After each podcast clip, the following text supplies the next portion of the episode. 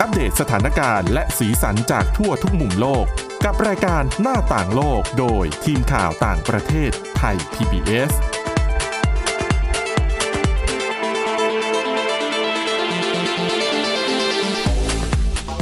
สวัสดีค่ะ คุณผู้ฟังต้อนรับเข้าสู่รายการหน้าต่างโลกกันอีกครั้งนะคะ วันนี้เช่นเคยค่ะ เรามีเรื่องราวดีๆ เกี่ยวกับการดูแลสุขภาพนะคะมานำเสนอกันนะคะ เป็นเรื่องราวของการ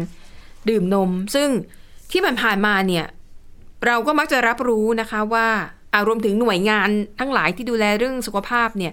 ก็สนับสนุนให้ประชาชนของตัวเอง ดื่มนมเยอะๆ มีการทำเป็นเพลงทำเป็นสโลแกนทำเป็นการรณรงค์ หรือว่าให้เด็กๆ จัดทำโรงเรียนนมโรงเรียนอะไรแบบเนี้ยคือสนับสนุนให้เด็กๆ เนี่ย ดื่มนมนะคะเพื่อให้แบบช่วยส่งเสริมการเจริญเติบโตของร่างกายนะคะ แต่ว่าวันนี้ดิฉันไปเจอบทความที่น่าสนใจนะคะ ที่เขามีผลการทดสอบ แล้วก็เป็นผลการวิจัยศึกษา พบว่าการดื่มนมในวัยเด็กอาจจะดี แต่เมื่อคุณโตขึ้นเป็นผู้ใหญ่และยิ่งอายุมากๆ การดื่มนมอาจจะให้ผลตรงกันข้าม นะคะโดยเฉพาะอย่างยิ่งนมที่มาจากสัตว์ อย่างเช่นนมวัวอะไรแบบเนี้ยนะคะ เหตุผลเพราะอะไร เดี๋ยวเราไปติดตามกันนะคะ วันนี้ค่ะพบกับคุณอาทิตย์สมนเรืองรัศนทร แล้วก็ดิฉันสวรักษ์จากวิวัฒนาคุณค่ะ สวัสดีค่ะ ก่อนที่จะไปถึงเรื่องบทความว่า ค่ะ ผู้ใหญ่ดื่มนมอาจจะไม่ได้เหมาะเสมอไปนะคะ เรื่องแรกเราไปดูเรื่องเกี่ยวข้องกับเรื่องนมเหมือนกันนะคะ แต่ว่าเป็นเรื่องเกี่ยวกับนมทางเลือก ค่ะ อเป็นนมที่ไม่ได้มาจากสัตว์ ไม่ได้มาจากวัวอะไรแบบเนี้ย ค่ะ นมมาจากพืชอันง่าย ๆเลยคือนมถั่วเหลืองหรือน้ำเต้าหู้ อืม และเดี๋ยวนี้เนี่ย มันก็จะมีนมแบบหลากหลายแบบ ค่ะ อัลมอน ใช่ นมจากโอ๊ตนมจากข้าวโอ๊ตอะไรอย่างเงี้ย แต่โคโคนัทมิลค์ไม่เกี่ยว นะ โคโคนัทมิลค์ก็คือกะทิ ค่ะ ส่วนมากคนไทยเราก็ใช้ทำกับข้าว ค่ะ แต่ดิฉันก็เคยเห็นแบบต่างชาติหลายคน เห็นคำว่าโคโคนัทมิลค์ ใช่เคยแอบเห็นเขาดื่ม ใช่บางคนคิดว่าเป็นน้ำมะพร้าว ค่ะ บางคนก็คิดว่าอ้าวก็มันมีคำว่ามิลค์ไง ก็เลยเข้าใจว่ามันเป็นเครื่องดื่มในชนิดหนึ่งนะคะอ่ะแค่เกรินให้ฟังเฉยๆ เพราะว่า ค่ะ วันนี้จะโยงเข้าเรื่องนะคะ เหตุผลที่จะไปค้นคว้าบทความเรื่องของการดื่มนมเนี่ยอาจจะไม่ปลอดภัยสำหรับผู้ใหญ่เนี่ย ต้นทางมันมาจากข่าวนี้ค่ะ เป็นข่าวของสำนักงานอาหารและยาของสหรัฐนะคะ ออกมาช่วงปลายเดือนกุมภาพันธ์ที่ผ่านมาค่ะ FDA นะคะ ได้ออกคำแนะนำสำหรับบริษัทหรือผู้ประกอบการที่ทำผลิตภัณฑ์นมที่มาจากพืชนำออกมาขาย ก็เลยเป็นคำเรียกว่าเป็นข้อกำหนดว่าคุณควรจะใส่คำแนะนำบนฉลาก หรือว่าเรียกสินค้าของตัวเองว่าอะไร เพราะบางคนก็มองว่า ถ้าคุณใช้คำว่า milk m i l k milk ที่แปลว่านมเนี่ย ถ้าคนอื่นๆฟังแล้วอาจจะเข้าใจผิดไปว่าเอาเป็นนมจากวัว มันต้องผสมอัลมอนด์หรือเปล่า อืม นะคะ ดังนั้นเนี่ยเพื่ออธิบายขยายความให้ผู้บริโภคมีความเข้าใจมากขึ้นนะคะ ค่ะ ทาง FDA ก็เลยออกกำหนดแนวทางนี้ขึ้นมาค่ะ โดยระบุว่า ผลิตภัณฑ์นมที่ทำมาจากพืชทั้งหลายนะคะอ่ะไม่ว่าจะเป็นนมถั่วเหลืองข้าวโอ๊ตเอ่อนมอัลมอนด์มีนมพิตาชิโอด้วยนะ ค่ะ นมเหล่านี้เนี่ยสามารถใช้คำว่า milk ได้ อืม ที่ที่เอ่อบรรจุพันธุ์ได้นะคะ แต่ว่าจะต้องใส่รายละเอียดเพิ่มเติม เพื่อให้ผู้บริโภคมีความเข้าใจเกี่ยวกับผลิตภัณฑ์นมนั้นมากขึ้น เช่น สมมุติว่าถ้าเป็นนมจากข้าวโอ๊ตเนี่ยเอ่อนมทางเลือกอื่นๆเนี่ยนะคะ ค่ะ คุณอาจจะเขียนเพิ่มเข้าไปว่า นมผลิตภัณฑ์นี้เนี่ยมีปริมาณของวิตามินดีและแคลเซียม น้อยกว่าน้ำนมที่มาจากวัว อืม อะไรแบบเนี้ย ค่ะ นะคะอ่ะทั้งหมดก็เพื่ออธิบาย เพราะว่าดิฉันเชื่อว่าหลายคนก็ไม่เข้าใจจริง ๆ บางคน ใช่ อาจจะนึกว่า อ๋อนมก็คือนมวัวแล้วผสม อืม ผสมน้ำจากอัลมอนด์อะไรอย่างนี้ใช่ไหม ค่ะ แต่จริงๆแล้วไม่ใช่นะคะไอะอย่างคำว่านมอัลมอนด์ก็คือ เขาก็เอาถั่วอัลมอนด์นั่นแหละ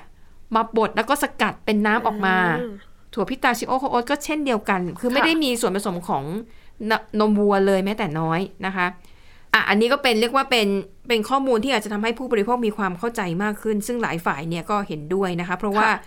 เป็นการรองรับด้วยแหละ เพราะเชื่อว่านับจากนี้ไปจะมีผลิตภัณฑ์นมที่มาจากพืช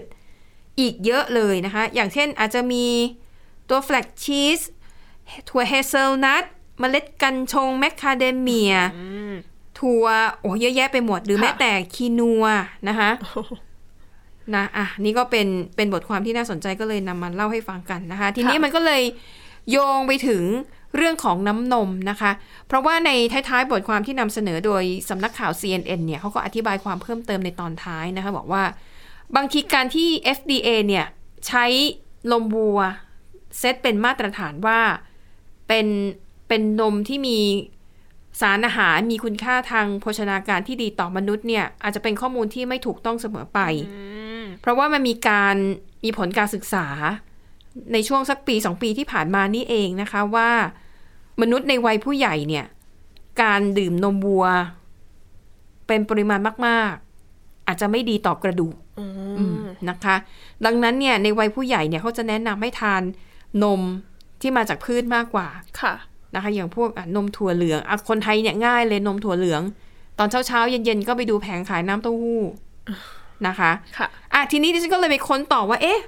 มันขัดกับความเชื่อของเราไหมคุณอาทิตย์สมน อืม ใช่ไหมเพราะอย่างที่เราถูกสอนกันมาตั้งแต่เด็ก ๆ ว่าเป็น ค่ะ เด็กต้องดื่มนมเยอะๆอืม ใช่ อย่างดิฉันเนี่ยก็ดื่มนมตั้งแต่เด็ก ๆ เพราะว่าที่บ้านก็คือ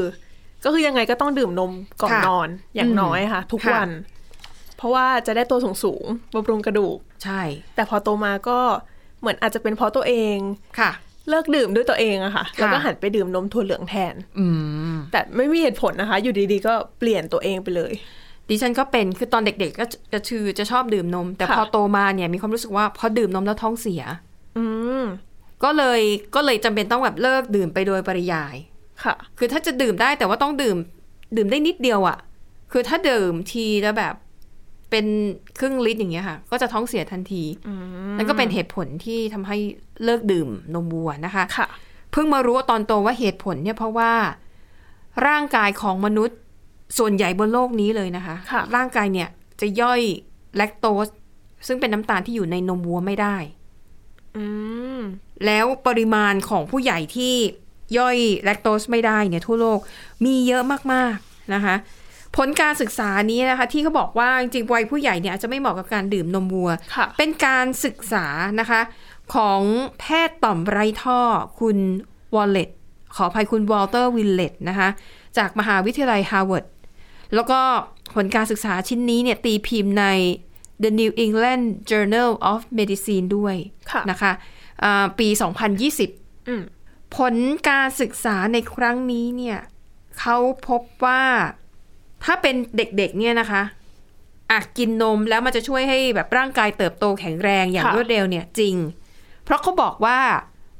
นมวัวหรือว่านมจากสัตว์เนี่ย ร่างกายของวัวเนี่ยมันออกแบบมาเพื่อที่ต้องการให้ลูกวัวเนี่ย แข็งแรงเร็วที่สุด โตเร็วที่สุด อืม เขาบอกคุณสังเกตไหมเวลาลูกวัวพอคลอดออกมาปุ๊บมันยืนได้เลย ค่ะ ใช่ แล้วแป๊บเดียวมันก็เดินได้เลย ค่ะ นะคะ ดังนั้นน้ำนมของวัวเนี่ยจึงมีสารอาหารสูง เพื่อให้ลูกวัวเนี่ยมันแข็งแรงที่สุดเท่าที่ทำได้ ค่ะ ดังนั้นพอลูกของมนุษย์ดื่มนมวัวเข้าไป มันก็เลยมีวัตถุประสงค์เป้าหมายเดียวกัน ก็คือทำให้เด็กมีร่างกายแข็งแรงมาก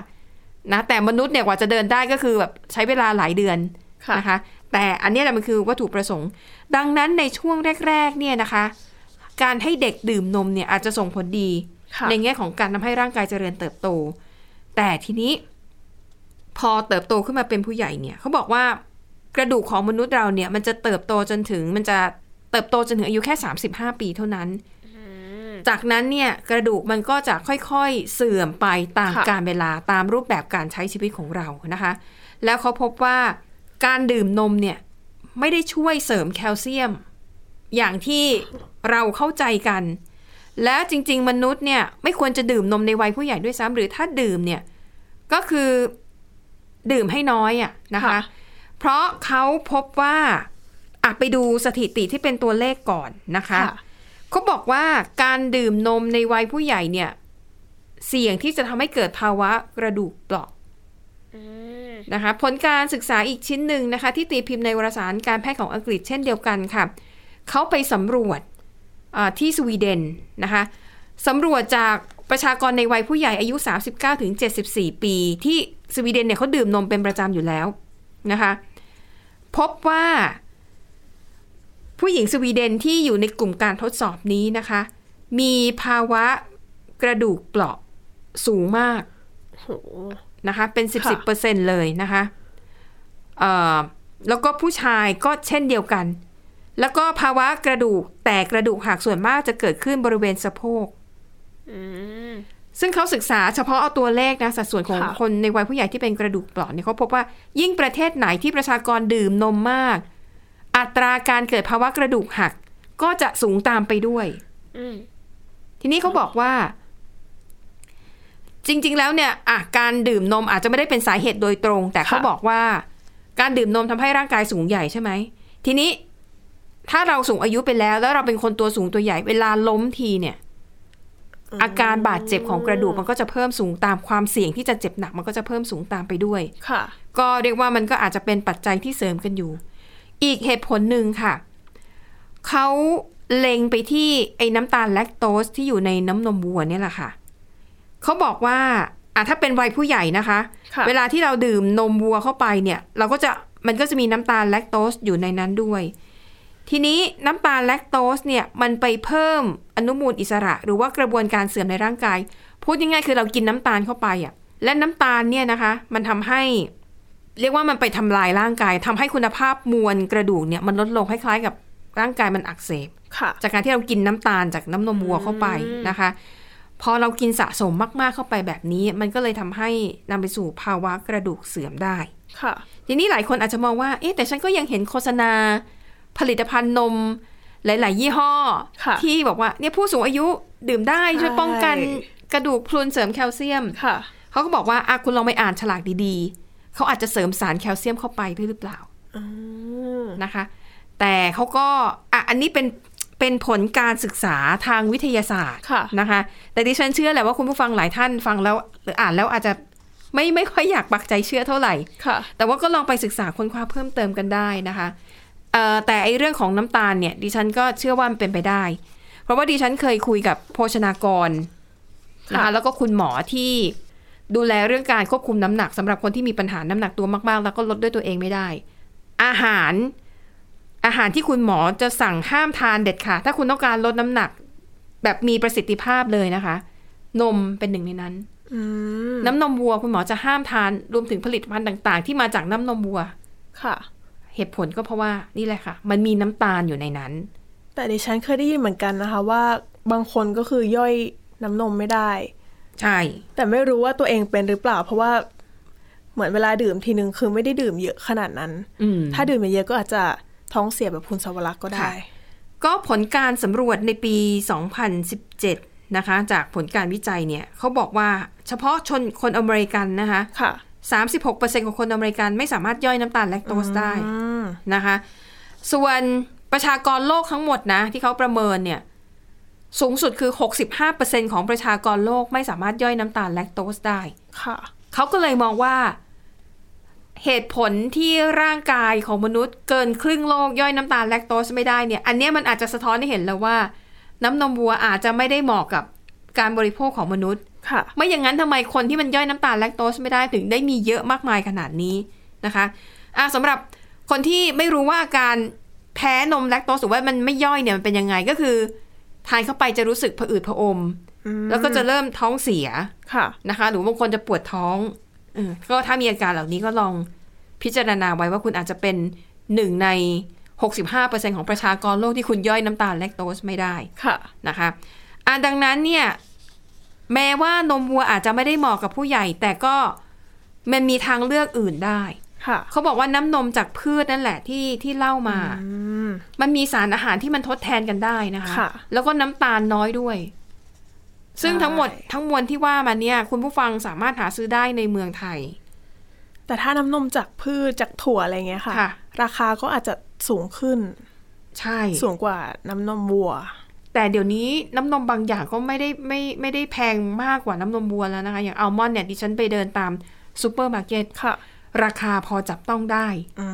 ม นะคะอ่ะคุณผู้ฟังลองดูหรือถ้าเอาง่าย ๆเลย น้ำเต้าหู้ ยังไงก็แบบหาซื้อง่าย แต่ต้องไม่ใส่น้ำตาลนะคะ ใช่ค่ะ บางทีเห็นเวลาแม่ค้าตักให้ก็คือ โอ้โห ใจหายเหมือนกัน ค่ะ ประมาณครึ่งถุง เออแล้วก็น้ำเต้าหู้ที่แบบแพ็คใส่ขวดขาย ค่ะ เขามีมาตั้งนานแล้วนะ มีทั้งแบบหวานแบบไม่หวานก็คุณคุณผู้ฟังก็สามารถเลือกได้นะคะ ค่ะ แต่ดิฉันเข้าใจแหละว่าน้ำเต้าหู้แล้วไม่ใส่น้ำตาลกินย าก มันรู้สึกมันแบบมันไม่มีความอร่อยไม่มีความสดชื่นเลย ค่ะ แต่ก็ ก็เรียกว่าคุณผู้ฟังก็ต้องเลือกเอาเองอะเนาะว่าจะอยากมีชีวิตอย่างไรในช่วงบั้นปลายนะคะ เพราะ ค่ะ ว่าน้ำตาลเนี่ย ก็มีผลการศึกษาทางวิทยาศาสตร์มาแล้วว่า เป็นโทษต่อร่างกายมาก ๆด้วย เพราะว่าร่างกายมนุษย์เนี่ยนะคะ คือในอดีตเนี่ยกว่าที่เราจะแบบหาของหวานทานได้สักอย่างคือมันยากมาก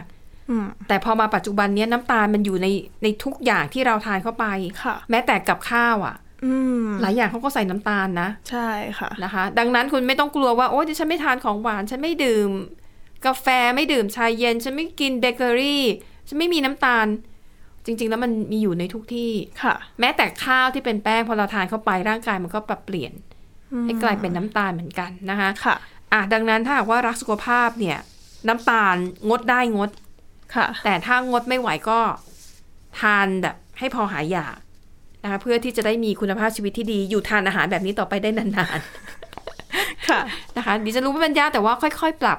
ค่อยๆ เปลี่ยนเอานะคะ เพราะว่า ค่อยๆลดลงก็ได้ ใช่ อาจจะ นะคะ เริ่มจากหวานน้อยไปก่อน อ่าหวานน้อยไปก่อนแล้วก็อ่ะถ้าไม่ไหวจริงๆต้องกิน ก็แนะนำออกกำลังกายเพิ่ม ค่ะ ร่างกายมันจะได้ใช้พลังงานจากที่เรากินน้ำตาลเข้าไปออกไป ค่ะ นะคะอ่ะก็เป็นบทความที่น่าสนใจเอามาเล่าสู่กันฟังนะคะเกี่ยวกับเรื่องของการดูแลสุขภาพค่ะอ่ะไปต่อกันที่อีกเรื่องหนึ่งเป็นเรื่องเกี่ยวกับการลดขยะ ค่ะ แต่ว่าเป็นการลดขยะที่น่าสนใจมากดิฉันเพิ่งได้ยินแนวทางนี้เป็นครั้งแรกนะ คุณอาทิตย์สุมนต์เอามาฝาก เป็นเรื่องของการนำขยะอินทรีย์ มารีไซเคิลทำเป็นบรรจุภัณฑ์ต่างๆ แต่เขาใช้เชื้อรา เข้ามา ค่ะ ช่วยในการสร้างบรรจุภัณฑ์ด้วย ใช้ยังไงคะ คือเชื้อราเนี่ยหลาย ๆ คนก็ตัวนี้นะคะ คือจะเป็นไมซีเลียมนะคะก็จะเป็นเส้นใยจากเห็ดรา หรือว่าเส้นใยที่คือได้มาจากธรรมชาติ แล้วก็เติบโตได้อย่างรวดเร็วนะคะ มีอยู่ทุกคนทุกแห่ง อืม เขาก็เลยจับตัวเนี้ยค่ะ มาทำเป็น คือมาช่วยในกระบวนการของทางบริษัท ค่ะ นะคะคือบริษัทนี้เป็นบริษัทสตาร์ทอัพในออสเตรเลีย ค่ะ นะชื่อว่า Fungi Solutions เขาก็นำเจ้าเชื้อราเนี่ยค่ะ มาเป็นตัวช่วยสำคัญเลย อืม นะคะ เริ่มแรกนะคะ เขาก็จะนำคือพวกขยะอินทรีย์จากการเกษตรนะคะรวมไปถึงขยะจากการดำเนินธุรกิจต่างๆ ค่ะ พวกใบไม้ เสร็จผัก ชายค่ะ เศษผ้าขี้เลื่อยอย่างเงี้ย อ๋อ ค่ะ ค่ะ ถ้าชิ้นใหญ่หน่อยเนี่ยก็จะเอามาบดก่อนให้เล็กๆนะคะ ค่ะ จากนั้นก็จะเอาตัวไมซีเลียม หรือว่าเชื้อราเนี่ยค่ะ ไปผสม อืม นะคะจากนั้นก็จะนำไปใส่ในเหมือนเป็นแม่พิมพ์ ค่ะ นะคะพอใส่ไว้เนี่ยก็จะรอประมาณ 7 วัน ค่ะ รอให้เชื้อราเนี่ยเติบโต เขาก็จะเติบโตตามแม่พิมพ์ที่เราใส่ อ่ะดิ ไป ฉันเข้าใจแล้ว มันก็คือเชื้อราเนี่ยเวลาที่มันขึ้นบนขนมปัง ถ้าเราส่องดูมันก็จะเห็นเป็นราก ค่ะ มันก็จะใส่คุณสมบัติเนี้ย กลายเป็นตัวผ นึก ให้ขยะอินทรีย์มันคงรูปร่าง ใช่ค่ะ ตามแม่พิมพ์ ค่ะ อ๋อแล้วพอแกะลอกออกมาก็เลยกลายเป็น ไปเป็นบรรจุภัณฑ์ตามแม่พิมพ์นั่นแหละ ใช่ อ๋อค่ะ นะคะซึ่งข้อดีอีกอย่างหนึ่งเลยก็คือบรรจุภัณฑ์ที่ได้ออกมานะคะ ย่อยสลายได้เองตามธรรมชาติด้วย เพราะว่าเขาเป็นอ่าเป็นเชื้อราจากธรรมชาติ ค่ะ นะคะก็คือรอแค่ 7 วันปุ๊บก็จะได้ออกมาเป็นบรรจุภัณฑ์ตามแบบที่เราต้องการ อืม ซึ่งตอนนี้เนี่ยเขาก็มีการทดลอง ค่ะ ลองนำกากองุ่นมาทำแล้วนะคะ ค่ะ แล้วก็ได้ออกมาเนี่ยที่ที่ฉันเห็นภาพก็คือเป็นบรรจุภัณฑ์ใส่ขวดเครื่องสำอาง แล้วก็ขวดไวน์ อืม นะคะแต่ว่าต่อไปเนี่ยคาดว่าก็จะทำเป็นบรรจุภัณฑ์บรรจุสิ่งของอื่นๆอีก ค่ะ ค่ะ ซึ่งจริงๆอ่าแนวทางนี้อาจจะไม่ได้แปลกใหม่สักเท่าไหร่คือหลาย ๆ ประเทศอาจจะมีการนำมาใช้แล้วบ้าง อ๋อค่ะ แต่ว่าที่บริษัทเนี้ยค่ะ เป็นบริษัทแรกของออสเตรเลียที่นำมาใช้นะคะ ซึ่งออสเตรเลียเนี่ยเขาก็มีเป้าหมายแน่วแน่คือตั้งใจนะคะว่าภายในปี 2025 เนี่ยจะเลิกใช้บรรจุภัณฑ์พลาสติกแบบใช้ครั้งเดียวทิ้งทั้งหมด ค่ะ แล้วก็บรรจุภัณฑ์ในประเทศนะคะ ถ้าไม่รีไซเคิลได้ก็ต้อง reuse ได้ หรือไม่ก็ต้องย่อยสลายเองได้ อ๋อ แบบเจ้าผลิตภัณฑ์ตัวนี้นะคะ ค่ะใช่ ก็เท่ากับว่าพอใช้เสร็จโยนลงกระถางต้นไม้ได้เลย ใช่ อ๋อ สามารถกำจัดทิ้งได้ง่าย ๆเลย ค่ะอ่ะ นั่นก็เป็นอีกแนวทางหนึ่งในการรักษาสิ่งแวดล้อมนะคะ แต่ว่ามีอีกเรื่องหนึ่ง ค่ะ นะคะ เป็นเรื่องของมลพิษ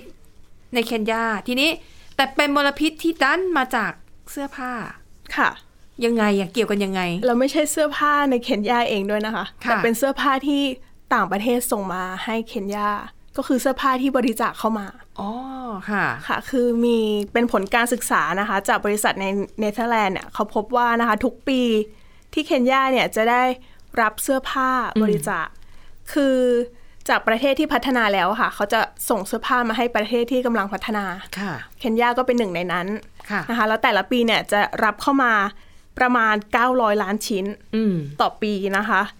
แล้วเขาก็พบนะคะว่าส่วนใหญ่เนี่ยจะเป็นเสื้อผ้าที่ทำจากเส้นใยที่ถูกผลิตมาจากพลาสติก หรือว่า อ่า โพลีเอสเตอร์ ใช่ นะคะ ใช่ค่ะ บางส่วนเนี่ยก็คือสภาพ มันใส่ไม่ได้อ่ะ ก็คือมีอะไรก็คือส่งมาหมดเลยอะไรอย่างเงี้ยค่ะ ค่ะ นะคะเขาก็พบว่ามากกว่าหนึ่งในสามเนี่ยก็กลายเป็นขยะพลาสติก แล้วก็มา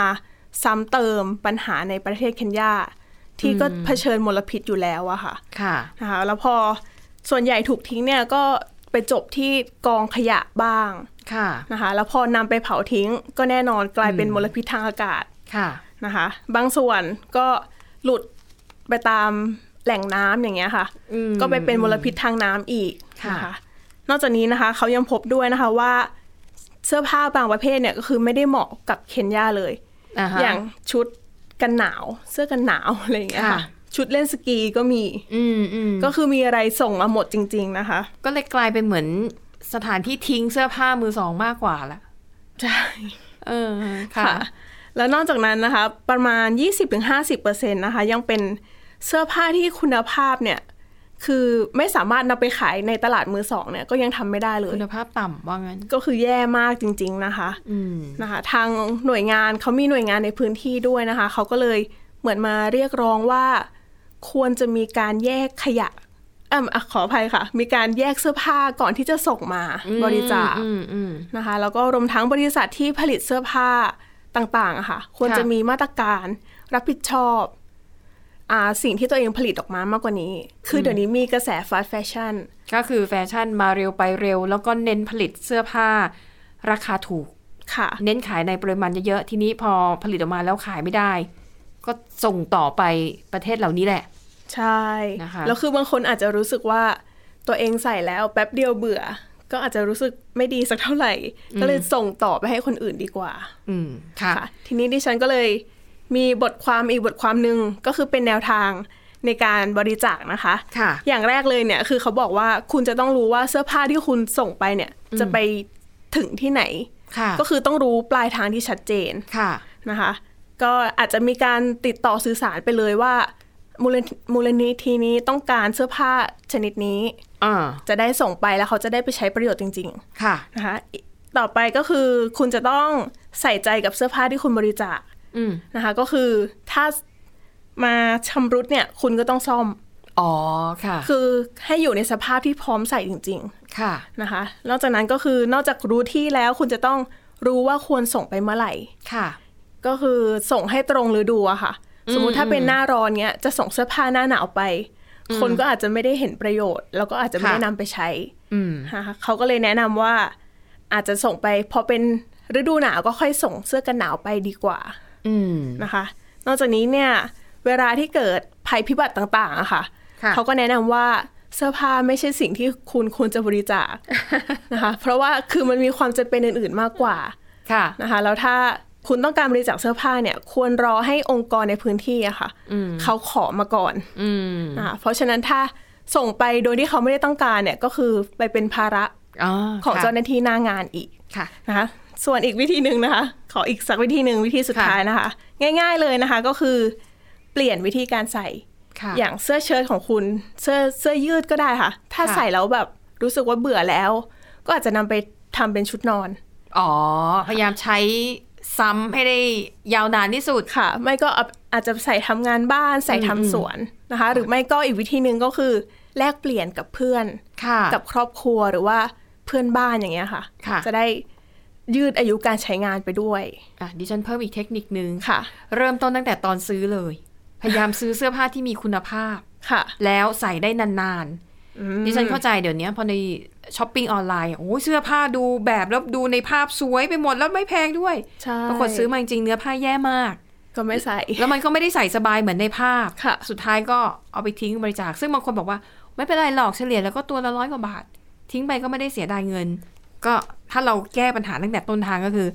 ซื้อเสื้อผ้าที่มีคุณภาพสูงคุณภาพดีแล้วใส่ไปนานๆ ก็จะดีกว่า อ่าใช่นะ ค่ะ ค่ะอ่ะ และทั้งหมดนี้ก็คือเรื่องราวจากรายการหน้าต่างโลกขอบคุณสำหรับการติดตามค่ะ วันนี้เราสองคนและทีมงานลากันไปก่อนพบกันใหม่ตอนหน้า สวัสดีค่ะ สวัสดีค่ะ Thai PBS podcast. View the world via the voice.